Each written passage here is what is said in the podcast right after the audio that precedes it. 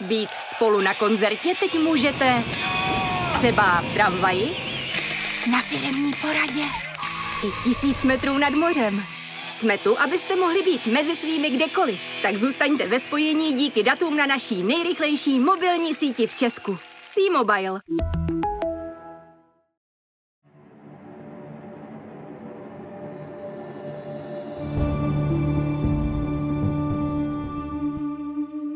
Zloději životů.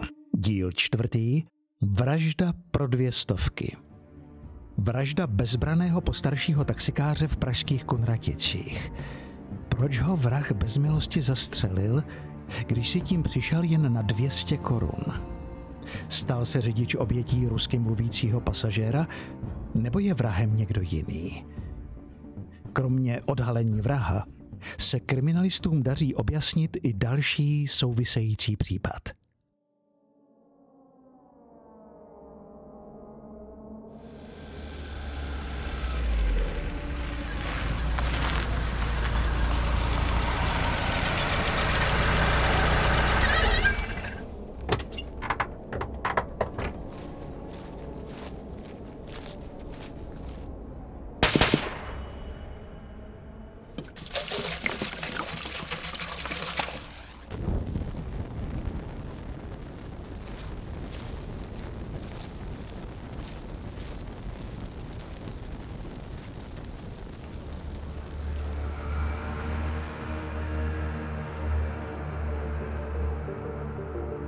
Srpen 2009. Je teplá letní noc a u rybníku v pražských Kunraticích plameny nenávratně polikají starý a na první pohled opuštěný taxík Volkswagen Passat. Pronikavě oranžové plameny jsou vidět desítky metrů daleko. Na místo vyráží první jednotky hasičů a policie. Během chvíle vychází najevo, že ohořelý vrak není jediný problém, který bude muset policie řešit – v rybníku je totiž záhy objeveno mrtvé tělo postaršího muže. Zapálil svoje auto a ukončil svůj život dobrovolně nebo na místě došlo k vraždě. Tuto otázku si jako první klade kapitán Jan Štoček, zkušený kriminalista z pražské Mordparty, který má osudné noci dosah. Když vás v dosahu na oddělení vražd v noci zbudí služební telefon, to nikdy nevěstí nic dobrýho. Já si stačil všimnout, že jsou asi 3 hodiny 5 minut ráno, tak jsem se snažil to vzít nějak příjemným hlasem a volal operační, to jsem viděl na displeji, operační vedoucí směny. A ten říká, v Kunraticích, na okraji Kunratic, teda hoří auto. A povídám, no a co já s hořícím autem? No, ona tam ještě je to u rybníka, ona tam ještě v rybnice plave mrtvola. Říkám, no dobře, no tak jako proč, proč tam plave, je to sebevražda. No, ale možná je, možná není. A vlastně mi popsala na bázi, že zkrátka je to vozidlo taxi a že teda tam pravděpodobný asi řidič eh, plave mrtvej v rybníku. Když Štoček přijíždí na místo, začíná už pomalu svítat. Hasiči v tu chvíli ví, že vůz kdo si zapálil úmyslně. Než si plamenů někdo všiml a než ho hasiči zvládli uhasit, stihl oheň zničit téměř veškeré stopy. Policisté ukazují štočkový rybník, na jehož hladině plave tělo.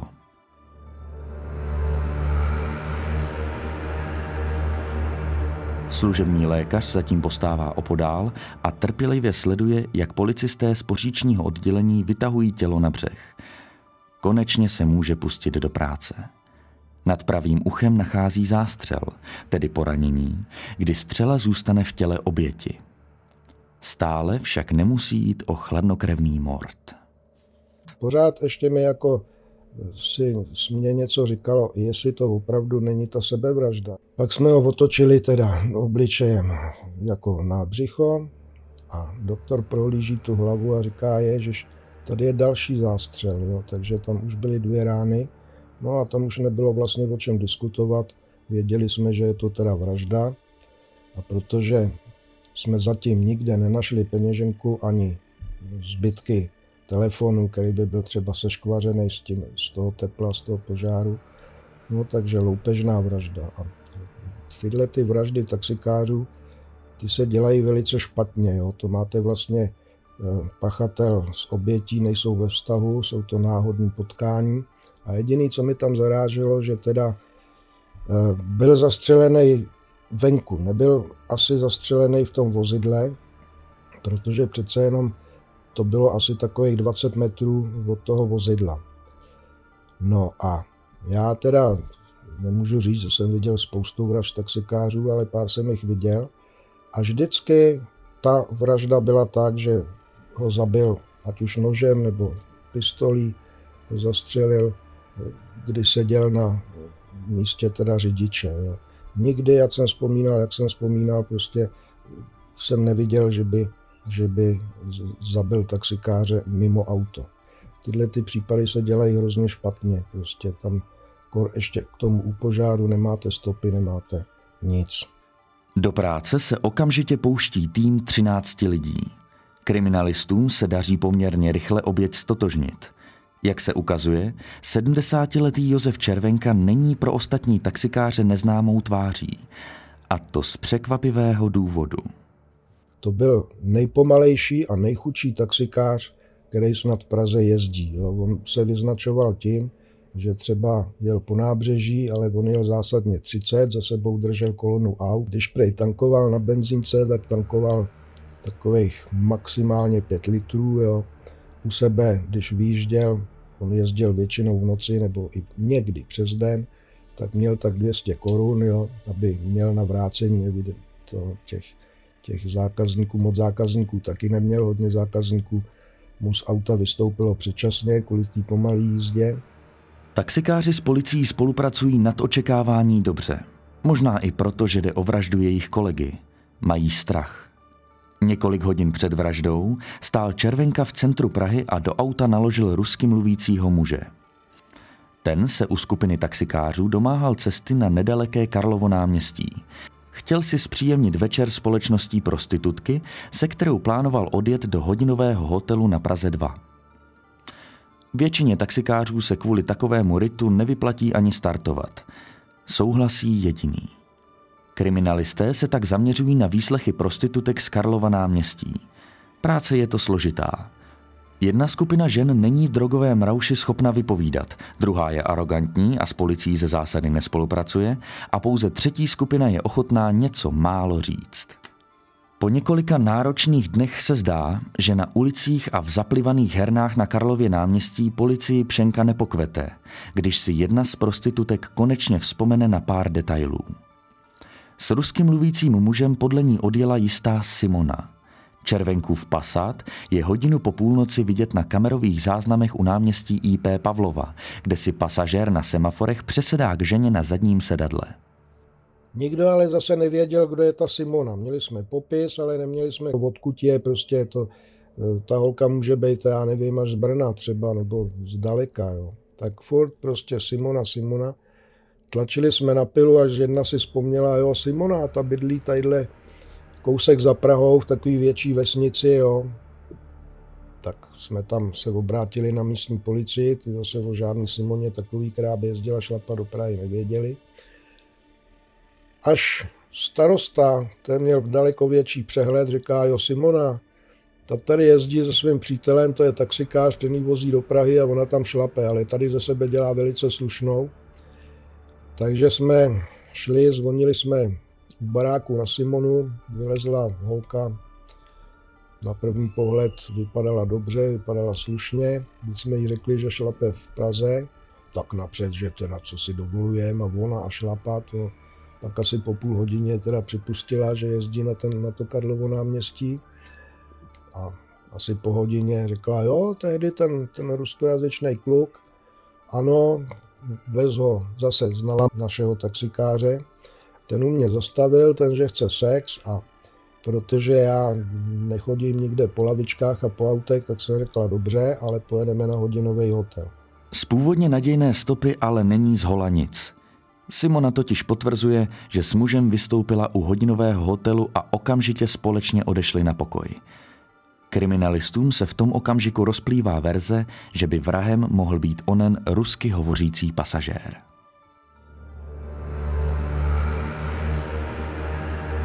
Ani několik týdnů po vraždě není jasné, kdo je schopný doslova popravit člověka kvůli pár stovkám z otrhané peněženky. Kdo zmaří lidský život výměnou za starý tlačítkový telefon, který drží pohromadě jen díky pořádné vrstě lepící pásky. Štočkovi se v tu chvíli honí hlavou dvě možnosti. Buď to je feťák 18-20 letý, který prostě nepřemýšlí a vidí na dvě stovky na dávku je schopný zabít, ale spíš jsem se přikláněl k tomu, že to je starý kriminální, který seděl třeba, nevím, 20 let za něco v kriminálu a pořád žil v takové iluzi, že tyhle ty taxikáři u sebe vozí značnou částku peněz kvůli vexlu, jo, ještě jako to bylo dřív. Takže to byla jenom taková moje myšlenka. Zdá se, že se po několika týdnech marného pátrání na kriminalisty konečně usmálo štěstí. Z telefonu, který patřil zavražděnému a na místě činu se nenašel, je totiž uskutečněn hovor na neznámé číslo. Že by byl pachatel tak naivní a volal z telefonu oběti? A kdo byl na druhé straně? A to byla asi 18-letá nebo 19-letá holka, nějaká studentka střední školy. A teďka zase, já nevím, dělat tam, dělat tam nějaký odposlechy a typovat a já něco všechno. Tak kolegyně vzala telefon a říká jí, proběhlo slosování, vy jste vyhrála třetí cenu v hodnotě 5000 korun, kam vám ty peníze můžeme poslat? no holka samozřejmě, jo, to mi můžete poslat, řekla adresu, bydliště, jméno, prostě všechno, to, tak jsme si následně pro ní jeli. No, říkám, vy jste tam výherkyně, tak pojďte s námi. Překvapená studentka střední školy bez větších průtahů dává mužům zákona jasné informace. Na telefonát si velmi dobře pamatuje. Mluvila se známým, který pracuje v Praze jako popelář. Když kriminalisté utrousí, že je podezřelý z vraždy, mladá dívka nevěřícně vytřeští oči. Jedním dechem ale slibuje, že o nečekané návštěvě svému známému neřekne. Pro kriminalisty je popelář rázem podezřelým číslo jedna. K lékaři, kam měl údajně jít, nikdy nedorazil. Telefonoval z mobilu zavražděného taxikáře a navíc má již dva záznamy v trestním rejstříku. Není na co čekat. Sebereme ho, rozhoduje Štoček. Soudce navíc vydává povolení k domovní prohlídce. Mě už jenom upoutalo to, že znám z případů, že když se berete pachatele něčeho, vraždy, tak ho dáte do auta a když je to pachatel, ten člověk sedí jak zařezaný prostě. a tenhle ten furt dokola, proč a to já nic neudělal. Jo, to, to mi trochu jako zarazilo, no ale nicméně teda s plnou parádou výslech. A on, on říká, ano, já jsem ten mobil našel, ten jsem určitě našel. On se ale nemohl vzpomenout napřed, že vůbec s takovýmhle mobilem něco, něco měl. A pak říká, tam jsme sváželi v Kunraticích a na popelnici byl tenhle mobil. No já mu to docela věřil. Já nevěřil podle těch, jak se choval a jak, jak prostě já nic neudělal a tak dál. Tak jsem mu to docela i věřil, takže jsme jeli formou domovní prohlídky pro telefon. K němu domů on nám ho teda víceméně dobrovolně vydal. Když už jsme tam byli, tak jsme mu udělali sklizeň Mariány. No a kluk prostě byl nevinný, jo. Nadějná stopa k pachateli znovu nevede. I to se občas stává. Kriminalistům se ale dostává do rukou závěr z balistiky – Oběť nebyla zastřelena tuctovou zbraní, ale poměrně vzácným revolverem brazilské výroby ráže 38 speciál, která nemá bicí kohout. Takových zbraní je v Praze jako šafránu, ale stopy po majiteli a případném pachateli zatím žádné. Štoček se tak znovu vydává na místo činu.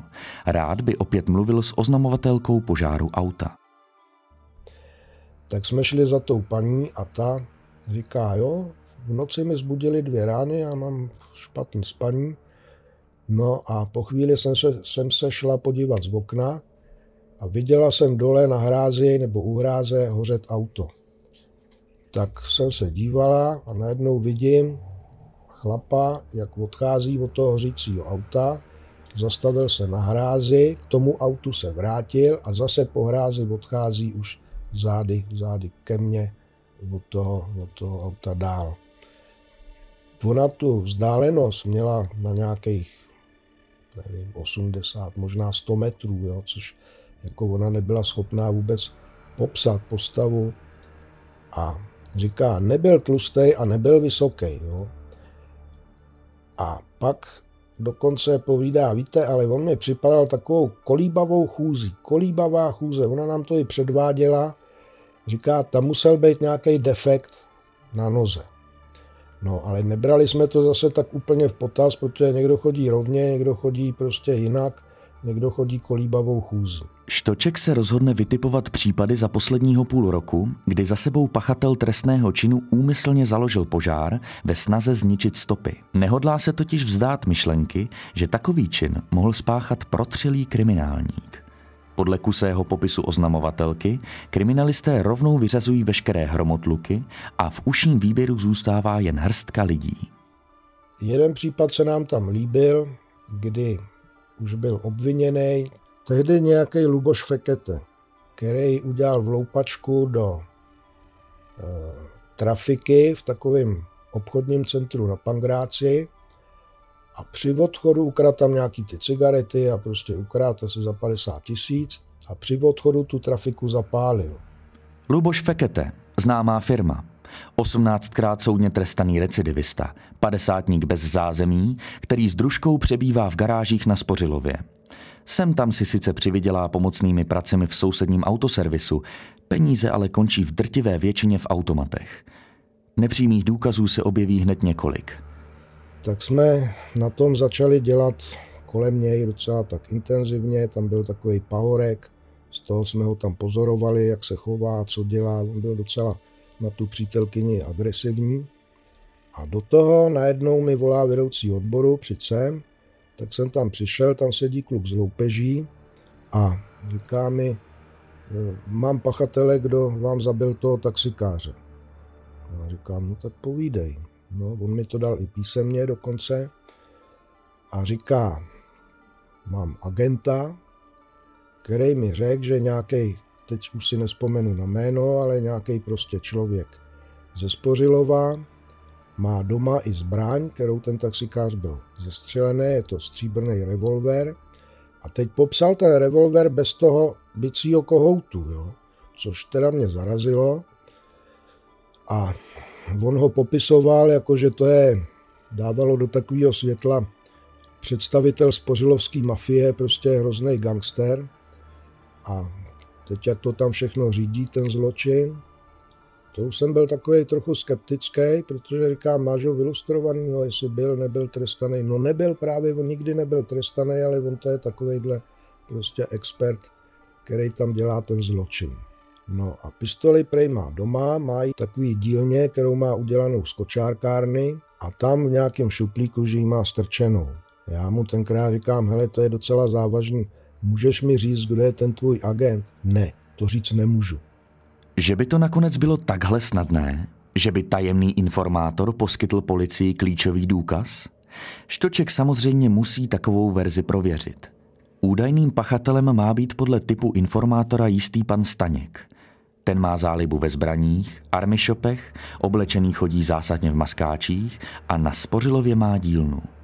Já byl přesvědčený, že to pachatel není. Prostě to vám už takový instinkt napoví, že prostě tohle není pachatel, který by zabil pro mobil a peněženku chudýho taxikáře.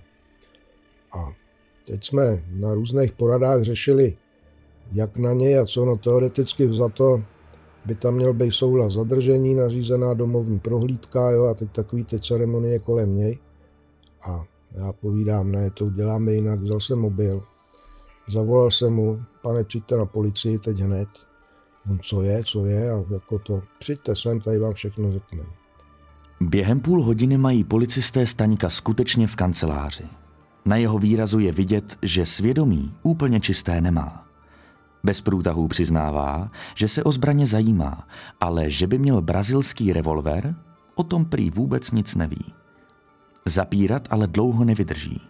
Štočkovi snad po deseti minutách přiznává, že revolver sice měl, ale prodal ho.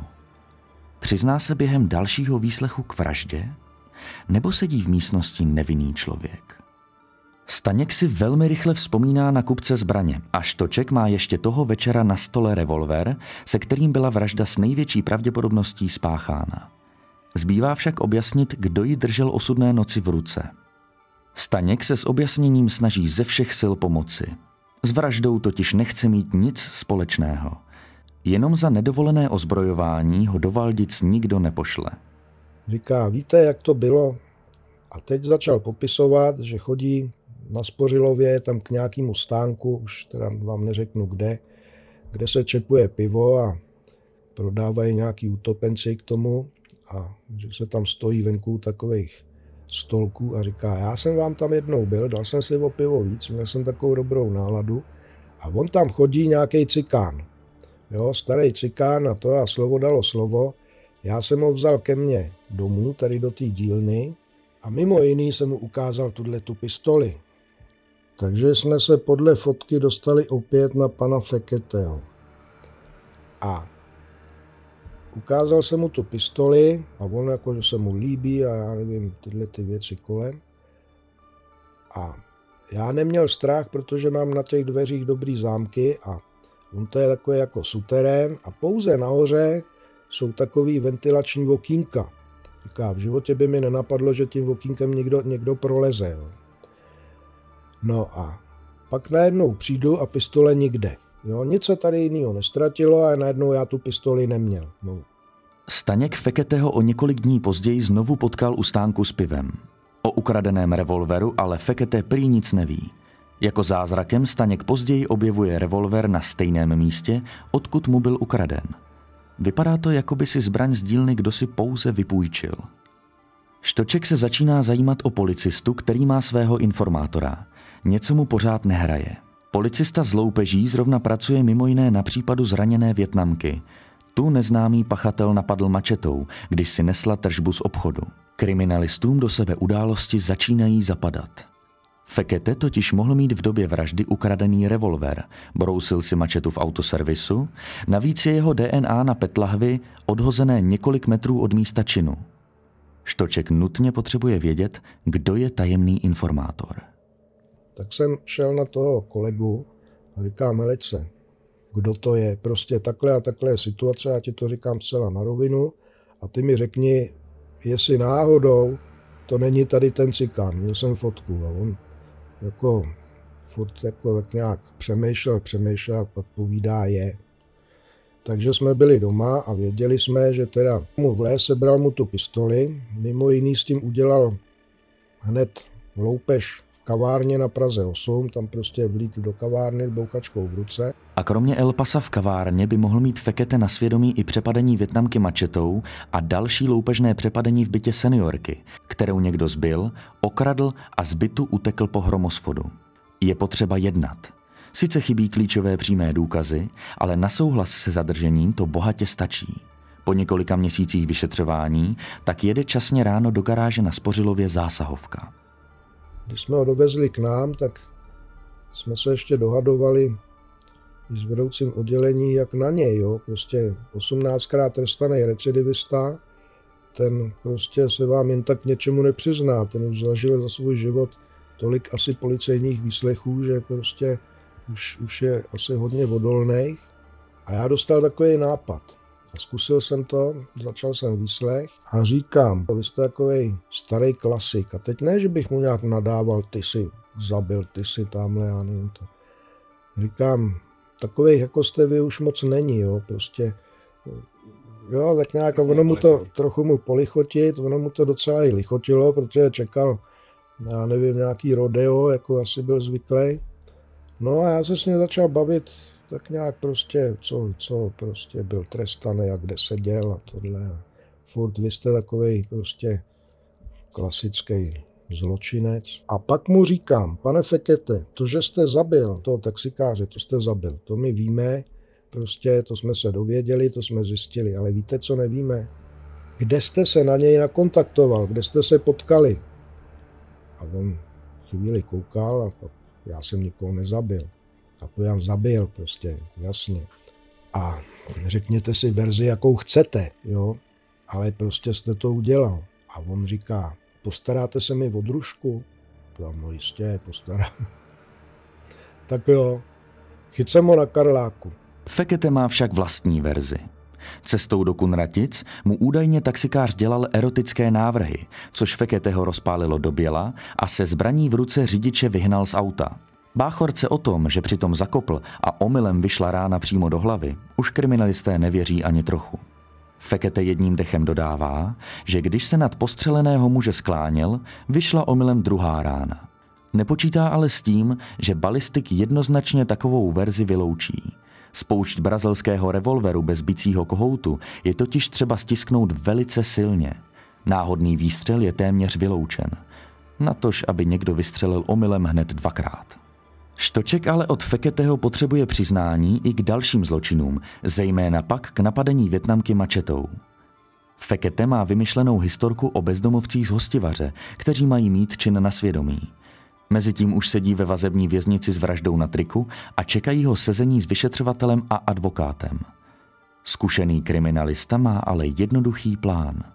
A já jsem se vždycky, když ho přivezli, já nevím, kde byl v Ruzini nebo z Pangráce, tak jsem si ho vzal o půl hodiny dřív a, a říkám, pane Fekete, dáte si kafe? Jo, jo, to bych si dal. On byl zvyklý na jiný zacházení od policie. Najednou já mu vařil kafe. Co cigáro, dáte si? On samozřejmě neměl prachy, takže byl rád za cigáro. Tak to běželo asi týden prostě, nebo několik, několik, pět, řeknu, takových kontaktů a vždycky jsem mu jeho ego pohladil s tím, že dneska ty mladí kluci, že to není ono a že s ním prostě je radost dělat jo, a tak. Tak jsme si tak notovali a kouřili, pili kafe. A pak jednou nějak došly ty cigarety a říkám, dáme si, dáme si jenom kafe. Já si teda zapálím, mám tady poslední, jo. No on 24 hodin třeba nekouřil, jo, a on kouřil hodně, jo. A teď jsem si teda zapálil s tím, že je to ta poslední a on, že teda jenom kafe a já říkám, jak je to s Větnamkou? A on říká, do prdele, jděte koupit karton, já vám tu Větnamku vemu. Tam, určitě. Jo, já ji přiznám, prostě jděte pro karton cigaret. No tak já vypálil do trafiky, koupil jsem karton a říkám, ne, napřed než si zapálíte, kde je ta mačeta. No, no, tam jsem ji hodil do křoví. A já mu ještě říkám, že to bude flaster jako kráva, jo, prostě to, a já prej se z toho u soudu nějak vylžu, to je dobrý, jo. Nevylhal. Kriminalisté podle výpovědi pachatele objevili osobní věci zavražděného taxikáře, měli přiznání k vraždě a k napadení Větnamky mačetou. Získali obě zbraně, feketého DNA a otisky prstů na odhozené petlahvy. Důkazů bylo víc než dost. U soudu se Fekete přece jenom zkoušel vylhat. Štočka dokonce obvinil, že ho při výslechu podvedl. Se žalobou ale neuspěl. Naopak mu bylo dokázáno i přepadení 62-leté ženy v bytě, které bylo stejně jako přepadení Větnamky kvalifikováno jako pokus o vraždu. Pražský městský soud uložil v červnu 2011 Feketemu doživotní trest odnětí svobody. Stal se tak 41. doživotně odsouzeným vězněm v České republice. Zbytek života stráví recidivista ve Valdicích.